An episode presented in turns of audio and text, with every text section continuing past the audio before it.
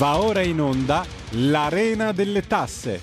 Le ultime novità fiscali spiegate a contribuenti e partite IVA. Conducono Antonio Gigliotti e Robert Lingard. Buon pomeriggio, buon pomeriggio a voi tutti, buon pomeriggio e ben ritrovati. Quindi iniziamo questa nuova puntata dell'Arena delle Tasse, come sempre da Londra, in co-conduzione il nostro amico Robert Lingard. Ciao Robert. Sì, buongiorno a tutti, buongiorno Antonio. Robert, non sei in America, eh? a Londra abbiamo un'ora di differenza, quindi è pomeriggio. Sì, sì. Come fuori? sì, un po' pomeriggio, un pomeriggio. No, ecco. è che il, il meteo è, è, bigio, quindi è quasi sera di fatto. Ah, boh, boh, è, è estate, bene, ma non bene. c'è il sole. Bene, bene. Eh, tu vuoi stare a Londra. Allora, um, Passiamo subito un po' a quelle che sono le tematiche di oggi, quindi abbiamo due temi molto ma molto importanti. Intanto salutiamo gli ospiti in collegamento per noi, abbiamo Stefano Strappa, quindi amico, collega, nonché presidente di una delle sigle sindacali. Quindi ciao Stefano. Ciao, buonasera a tutti, grazie per l'invito Antonio. E poi dovremmo avere quindi un altro ospite che però sembra che abbia qualche difficoltà nei collegamenti, intanto vediamo poi di ristabilire il collegamento. Bene, io direi di partire subito con l'amico oh, e collega Stefano, anche perché quindi eh, sono giorni abbastanza, diciamo così, tormentati, quindi abbiamo tra le tante problematiche di questi giorni, qualcuno direbbe che vi sono dei problemi più seri, c'è la guerra, è vero, però quindi o, o, ognuno ha i suoi problemi, noi in questi giorni in questi mesi potremmo potremmo dire in questi anni, Stefano, no? Quindi abbiamo quindi, tanti problemi che riguardano quindi, gli adempimenti, parliamo non soltanto quindi, delle problematiche dell'elevata tassazione fiscale, ma anche gli adempimenti, che sono quelli che forse uccidono più delle tasse. E noi proprio di questi adempimenti, di questo ennesimo adempimento che sta creando tantissimi problemi, vogliamo parlare con te, perché quindi per fortuna finalmente potremmo dire, quindi si sta muovendo qualcosa di importante, che è quello che ci chiedono tantissimi colleghi. Allora, um, adesso poi ovviamente tu ci dirai i dettagli perché questo tuo intervento, perché proprio ieri è stato presentato il ricorso presso il TAR del Lazio contro l'Agenzia delle Entrate per l'annullamento del provvedimento con il quale è stato approvato il modello di dichiarazione sostitutiva in atto notorio degli aiuti di Stato in scadenza prossimo 30 giugno 2022. Ne parliamo quindi, come vi ho già anticipato, con l'amico collega presidente del Sindacato Italiano dei Commercialisti, Stefano Sprata. Stefano, a te la parola, dici cos'è che quindi è stato fatto e poi quindi cercheremo anche di far capire il perché di questo ennesimo atto forte che forse serve e, e può fare, mi auguro, smuovere le acque. Grazie Antonio, grazie della considerazione che mi hai riservato e che ha riservato alla nostra associazione. E tu hai parlato di guerra, in effetti eh, siamo in guerra, ma non solo rifer- riferimento alla guerra è solo quello dell'Ucraina, eh, Russia-Ucraina, ma è un periodo particolare per i nostri studi eh, dove nei, nei quali, cioè, noi in questo periodo siamo sistematicamente ogni anno in guerra, potremmo dire, perché è un periodo di, di grande impegno per tutti noi, perché siamo presi dalle incombenze dei dichiarativi annuali, la chiusura dei bilanci e quindi questo adempimento straordinario dell'autodichiarazione per gli aiuti di Stato eh, è giunto in maniera inaspettata, eh, improvvisa e ingiustificata a nostro avviso. In primis per, per il periodo assolutamente improbabile per i nostri studi per la nostra operatività, ma poi perché riteniamo che eh, sia un adempimento che ricomprende dati già ampiamente noti all'Agenzia delle Entrate, perché sono stati già comunicati attraverso dichiarazioni. Ecco, chiariamo Stefano, mm, perdonami perché quindi qui diciamo che la platea è molto variegata, siamo quindi, eh, ci ospita quindi una radio che è praticamente visibile anche sul digitale terrestre, quindi, quindi, ci possono ascoltare in tantissimi e vedere anche in tanto, quindi siamo anche in diretta televisiva. Diciamo che si tratta di un adempimento perché fortemente contestato e criticato, perché siamo stanchi, siamo stufi che quindi ci quindi ci danno dei soldi, no? dei soldi, quindi chiariamo bene che nessuno ci regala niente, è stato il periodo della pandemia, ci sono stati i cosiddetti aiuti di Stato. Quindi l'assurdo qual è quello che ci sta facendo arrabbiare più del normale? Che loro ci hanno dato questi aiuti, no? E adesso, quindi dopo a distanza di qualche anno, mi chiedono di rendicontare quello che loro ci hanno dato. E qui siamo veramente all'assurdo, all'apoteosi, quindi di un'amministrazione finanziaria che veramente ha lo sbando e che sta creando tanti tanti problemi e sta uccidendo vivendo, ora quindi mi si consenta un po' questo paragone, forse più della guerra, perché noi non abbiamo, quindi per nostra fortuna, una guerra come quello che sta accadendo, vera guerra in Ucraina che tu hai anticipato, ma anche questa è guerra, perché si muore anche di tasse, si muore anche di adempimenti e noi ne siamo testimoni viventi di quello che può fare una professione che è veramente fatto al limite, quindi come tante tantissime trasmissioni e tante notizie noi abbiamo riportato di colleghi che sono arrivati al gesto estremo. Quindi un adempimento al 30 giugno 2022 dove io gli devo andare a rendicontare cosa loro ci hanno dato, cioè è un, qualcosa fuori dal normale. È assolutamente incomprensibile, è stato questo il motivo della nostra protesta, prima investendo tutti i garanti dei contribuenti d'Italia eh, della questione, l'avevamo già fatto l'anno scorso i quali per la verità si sono, hanno letto, hanno preso in considerazione, hanno fatto almeno qualcuno di loro un'istanza all'Agenzia delle Entrate. Eh, quindi il problema è, è, attenzionato dal direttore Ruffini e da tutta l'Agenzia, eh, non solo per il periodo improbabile, ma perché come tu stesso ampiamente ricordavi, eh, contiene dei dati, delle dichiarazioni, tra l'altro che vanno fornite sotto responsabilità penale, non ce, non ce lo dimentichiamo ma contiene dichiarazioni e dati noti all'agenzia, quindi in violazione della, della Bassanini, in violazione dello Statuto del contribuente e peraltro dovremmo produrre questi dati in violazione dell'articolo 3,2 dello Statuto del contribuente che prevede almeno 60 giorni per poter adempiere ad, un, ad, una, ad un'obbligazione. Questi, questi mh, riepilogo di questi aiuti eh, va fatto eh, ricomprendendo tutti quelli ricevuti al 30 giugno e nello stesso tempo paradossalmente dovremmo essere in grado di produrre questo dichiarativo in una straordinario, in una, in una condizione, in un periodo improbabile. Tra l'altro non è una paginetta, non è una dichiarazione semplice perché sono otto, otto facciate con nove pagine di istruzioni. E, non lo so, siamo veramente in gravissima difficoltà ed è per questo motivo che abbiamo pensato fosse utile per la categoria promuovere un ricorso al TAR, al TAR del Lazio per, per disporne l'abrogazione di questo, di questo adempimento che riteniamo assolutamente incomprensibile. Sappiamo che anche il Consiglio nazionale si è mosso tempestivamente sul punto chiedendone tuttavia soltanto uno spostamento. La situazione è molto fluida in divenire. Stasera sappiamo che sarà presente a porta a porta il nostro Presidente del Consiglio nazionale. Sappiamo che ci sono anche dei contatti con il direttore Ruffini Vediamo che cosa riusciamo ad ottenere. In ogni caso, io ritengo che sia necessario distinguere le piccole e medie imprese, gli adempimenti, gli adempimenti delle piccole e medie imprese che non possono essere assolutamente assimilati a quelli delle grandi imprese. Quindi se ci fosse un esonero di questo adempimento, perlomeno per le piccole e medie imprese che rappresentano la stragrande maggioranza della platea, già sarebbe un bel passo avanti.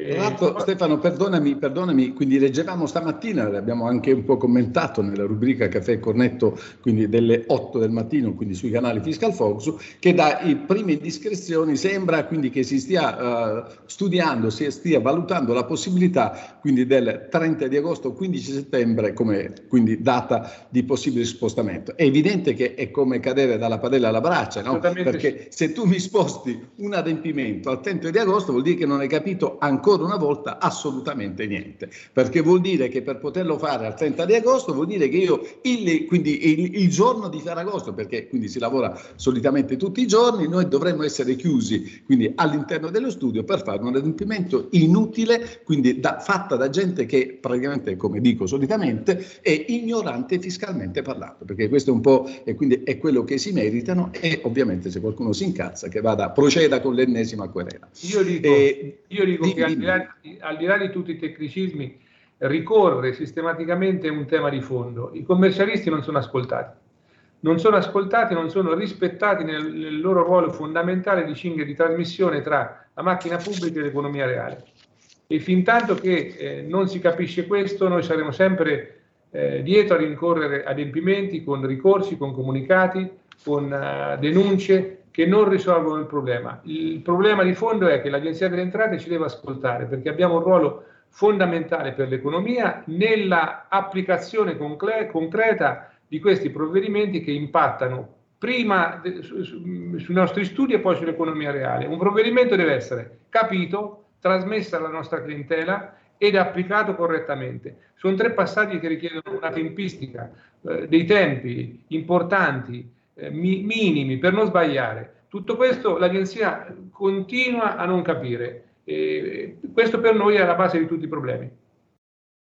Allora, l'ultima domanda, perché poi dobbiamo passare qui, i tempi radiofonici e televisivi sono quindi veramente eh, stringenti. Il problema fondamentale, molto probabilmente, è anche che in Italia chi dovrebbe quindi rispettare le norme è il primo ovviamente a non rispettarle. Basta pensare a quanto previsto da una norma, da una legge dello Stato, quindi non è una circolare dello Statuto del contribuente che costantemente, quotidianamente viene violata da parte della stessa pubblica amministrazione.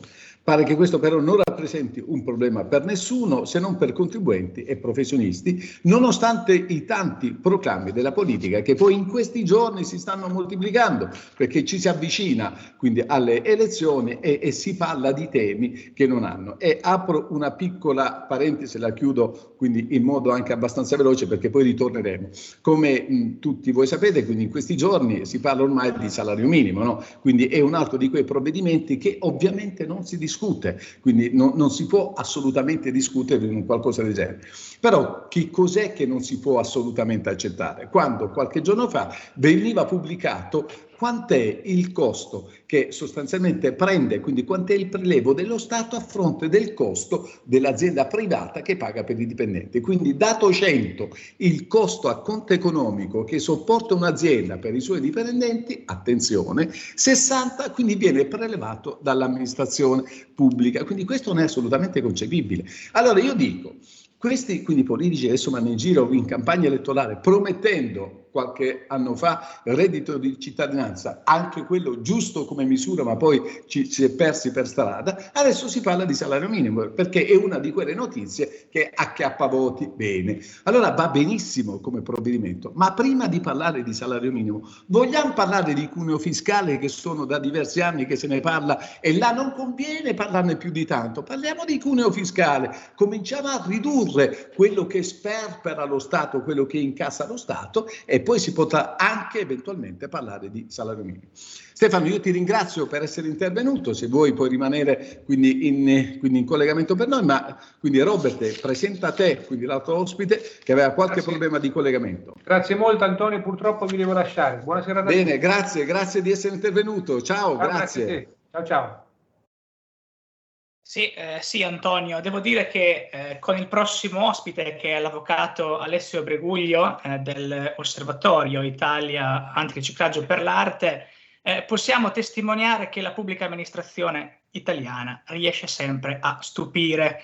Infatti, eh, in seguito a questa bozza, la direttiva nuova sui sequestri e i congelamenti dei beni eh, di cui sta discutendo la Commissione europea in questi giorni, abbiamo appunto dato notizia che eh, anche i crypto asset eh, rientrerebbero nella definizione di proprietà che potrebbero essere sequestrate alla eh, criminalità organizzata.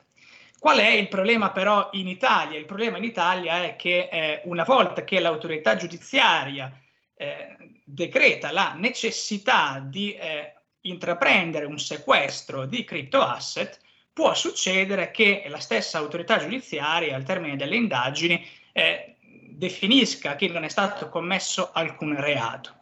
Ma cosa succede in questo caso? Succede che nello, nel periodo di tempo in cui io, autorità giudiziaria, ho disposto di questo sequestro, per via della volatilità, eh, che oggi un mercato non regolamentato come quello dei crypto asset eh, è sottoposto, può darsi che questo valore del crypto asset sia aumentato. Pur tuttavia, l'autorità giudiziaria non ti corrisponderebbe il valore attuale di mercato del crypto asset, ma semplicemente quello originario. Come dire, ti sequestro una Ferrari, ma può darsi che ti restituisca soltanto le ruote.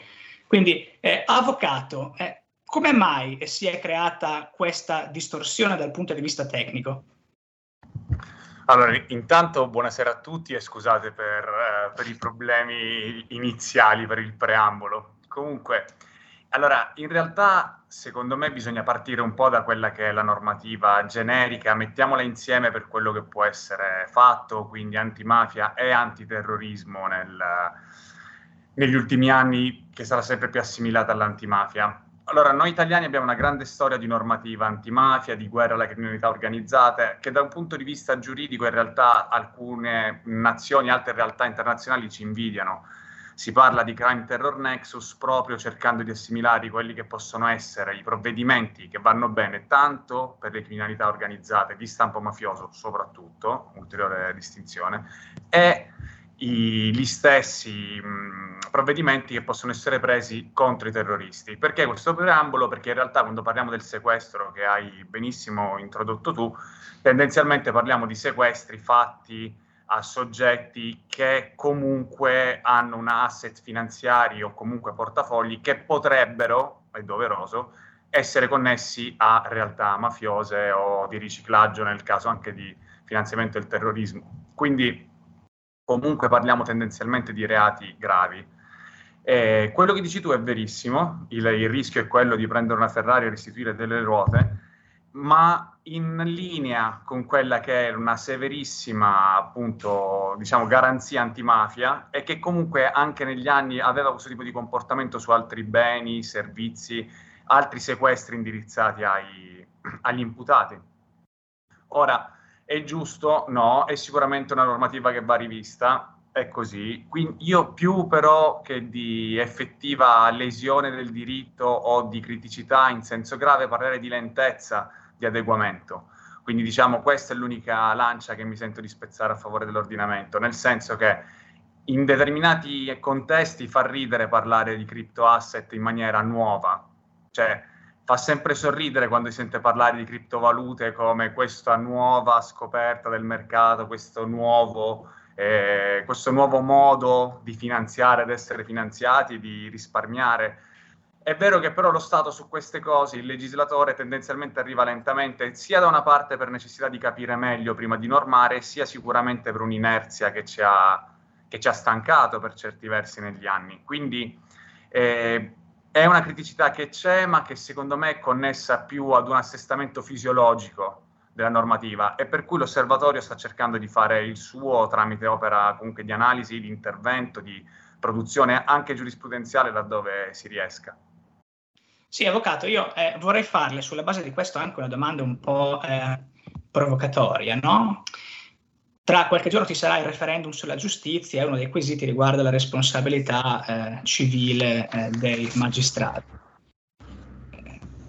Dato questo esempio, no? fatto eh, questo esempio sulle criptovalute, possiamo dire che eh, in questo caso la responsabilità civile debba essere appurata oppure il principio della responsabilità pu- civile possa essere drenante rispetto a quelle che sono le attività eh, dell'autorità giudiziaria e che poi possono portare anche sia delle archiviazioni ma anche delle scoperte clamorose, clamorose da un punto di vista di reati fiscali e di criminalità organizzata. Allora, secondo me il concetto può essere posto in maniera molto, molto basica perché così dovrebbe essere soprattutto quando parliamo di un referendum, nel senso che lanciarsi in grandi voli pindarici o in chissà quale retrospettiva, soprattutto nel caso di un, di un referendum, può risultare secondo, fuori luogo, comunque questo è il mio parere personale. Ora, la responsabilità del, del magistrato, del giudice inquirente, del, del professionista della giustizia statale, mettiamola così, è un tema caldissimo. È un tema caldissimo ogni volta che ci approcciamo a una riforma della giustizia, soprattutto quando abbiamo a che fare con concetti come il sequestro o altri tipi di interventi sugli asset finanziari di quello che è un, un imputato o anche prima un indagato e comunque anche di un condannato. Prima voi vi, vi, vi, ascoltavo, si faceva anche il, il, riferimento ai suicidi e quelle che sono delle, delle pesanti strasciche conseguenze di, di, aree lacunose della giustizia. Basti pensare da Mani Pulite ad oggi quanto effettivamente quel tipo di problema ci sia, soprattutto quando si va a ledere lo, la, il, il buon nome di quello che poi è un professionista che comunque a prescindere da, dal risultato del primo grado noi sappiamo bene avrà delle conseguenze definitive su quella che è la, pro, che è la, la propria professionalità, l'opinione che gli altri hanno di sé. Credo che però in questo caso, come dicevi tu, bisognerebbe valutare effettivamente un po' in maniera machiavellica se il fine giustifichi i mezzi. In che senso? È giusto, e questo qua secondo me è tipico di uno Stato di diritto di uno Stato garantista come deve, come deve essere quello italiano, pensare all'innocente condannato. Però è vero anche che tutta la normativa antimafia e antiterrorismo nasce per delle esigenze di velocità che anche voi citavate tra l'altro nei, negli articoli che avete, che avete pubblicato sul, sul, tema specifico e considerare che effettivamente 12 ore possono essere poche e, quindi sufficienti per intervenire sulla giustizia su un panfilo o una villa con i rubinetti d'oro di, di, di, di memoria che abbiamo avuto qui in Italia. Però sono tante per intervenire su un wallet di criptovalute. Ecco, arriviamo, arriviamo a questo punto, no? che eh, secondo me è un tema di grande attualità, perché noi a livello televisivo, a livello giornalistico, siamo abituati a vedere eh, queste grandi ville dei russi sequestrate, questi grandi panfili sequestrati. Sì, ma, ma senza, senza arrivare ai russi, eh? le abbiamo sequestrate anche a italianissimi esponenti. Ecco, anche, anche, anche italianissimi, no? però il caso è, è clamoroso, no? perché magari poi lei se lo spiega meglio, nel caso delle criptovalute, ma anche dei conti correnti normali, è facilissimo, una volta che io so che potrei essere soggetto di un determinato provvedimento, trasferire con un clic eh, denaro sia attraverso i crypto asset, sia attraverso conti bancari e dei mediatori ovviamente che agevolano la faccenda in giurisdizioni eh, segrete. No? Eh, quindi po- possiamo ipotizzare che anche tutte eh, queste sanzioni eh, che, che, da cui abbiamo assistito oggi di fatto siano una vittoria di Pirro da parte del legislatore nei confronti eh, delle persone che sono state sanzionate, perché alla fine noi vediamo quello che è stato sequestrato, ma non è comparato con quello che invece è sfuggito ai sequestri. Allora sì, nel senso, però, allora facciamo una citazione di cultura, di cultura popolare, no? il, gran, il, cinema crime di Christopher Nolan ci ha insegnato che eh, giustizia e antistato lavorano per escalation. Quindi qual è il discorso? È normale che nel momento in cui tu hai bisogno di una macchina che vada ad adeguare una normativa su un asset finanziario nuovo o comunque abbastanza nuovo per essere valutato con del tempo da quella che è la macchina giuridica di, un, di uno Stato del G7, è normale che avrai una fase di adeguamento in cui sarai un passo indietro, perché devi capire il fenomeno. Il fenomeno criminale va capito e soprattutto bisogna intervenire senza ledere quello che è poi il diritto invece della persona che nulla ha a che fare o che in nessun modo eh, sfrutta quel sistema per compiere un reato. L'altro tema caldo di cui si è occupato, per esempio, il, eh, l'osservatorio è quello dei buoni Amazon usati per, per riciclare denaro, perché sostanzialmente possono manifestarsi come un titolo al portatore fino a 500 euro. Ora, è vero anche che però sono sfatti da un'azienda che cerca di favorire il consumo e lo, lo, scambio di regali anche tra persone che non hanno neanche un conto postepay. Quindi, secondo me, tirare a linea di demarcazione tra bene e male e fare un discernimento etico netto, per quanto veloce è rischioso, perché poi non sai cosa lasci da una parte e cosa dall'altra. Quindi quello, quello che tu dici sì, è vero, probabilmente in questo momento siamo un passo indietro, però lo trovo fisiologico per poi porsi un passo avanti. Perfetto, io direi Antonio eh, di ringraziare l'avvocato Breguglio, eh, andiamo in chiusura magari con una tua riflessione generale rispetto a quello che è emerso durante questa puntata.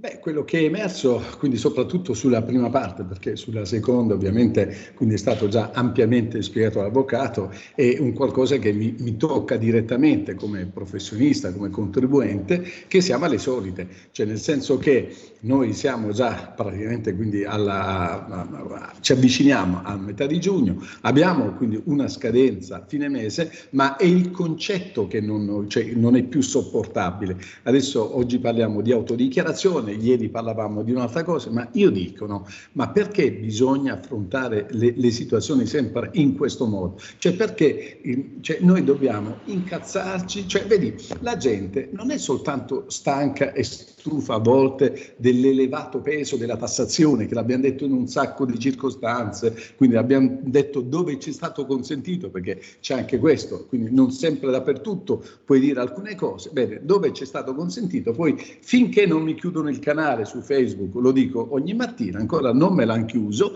e dico che praticamente non è soltanto un problema quindi di elevata tassazione, ma è l'eccessivo peso della burocrazia. Finché non capiamo questo concetto non ne usciremo mai e poi non è accettabile che noi sotto elezioni se ne escano sempre con delle trovate che poi ovviamente fanno presa, no? Perché se tu vai quindi praticamente in giro e prometti dei soldi a gente che ha delle difficoltà, ma cioè, io non, non condanno quindi le persone che hanno difficoltà, ma sarebbe da capire se quello il, lo strumento giusto, il momento giusto, quindi un'azione adeguata. Bene, io su questo andrei a riflettere, quindi su una sorta di programmazione che va fatta anche da parte del legislatore, che evidentemente quindi così non cioè, naviga a vista e un'azienda, vedi Robert, non può navigare a vista. Un'azienda deve fare i conti, deve programmare e, e centellinare qualunque tipo di azione perché ha dei soldi che vengono investiti. Non puoi continuamente disattendere una norma dello Stato, che è lo Statuto dei diritti del contribuente, che consente di avere un minimo di programmazione, poi tu intervieni, gliela modifichi, perché quando l'hai introdotta magari quella disposizione non hai fatto le opportune valutazioni. Ecco, questo non è accettabile. E io in questi giorni, ancora una volta, purtroppo, ahimè, quindi dalla politica, dai salotti televisivi, che ho, evito di accendere la televisione perché già mi incazzo dalla mattina presto, no? quando poi commenti notizie. Se accendi la televisione alla sera, vedi sempre gli stessi che parlano sempre delle stesse cose, del niente. Si parla del niente. Allora dici, ma dove vogliamo andare? Cioè, ho, ho fatto l'esempio del salario minimo perché il tema di questi giorni è il salario minimo. Ma va bene, no, va bene cioè, che se ne parli, però ascolta, ma perché non si è parlato del cuneo fiscale che sono tre anni che se ne parla e non si è fatto assolutamente niente? Perché tu Stato, cioè, invece di eh, richiedere un, un, onere aggiuntivo all'azienda, perché salario minimo vuol dire che se prima l'azienda costava 1000, adesso costerà 1100, bene, ma noi siamo sicuri che l'azienda è in grado di sopportare quindi questo ulteriore onere economico sul bilancio? Penso quindi assolutamente di no. Mi fanno dalla regia, è sempre inesorabile sta regia, mi fanno segni, Robert, che abbiamo terminato, quindi salutiamo subito quindi l'avvocato Robert. Eh, a questo punto, prima che ci taglino, quindi salutiamo tutti gli amici e tutti i radioascoltatori tutti coloro che hanno avuto la possibilità di vederci. Ciao a tutti e noi ci vediamo venerdì alle 15.30. Ciao! Ciao, grazie. Ciao, buona giornata. Avete ascoltato l'Arena delle Tasse.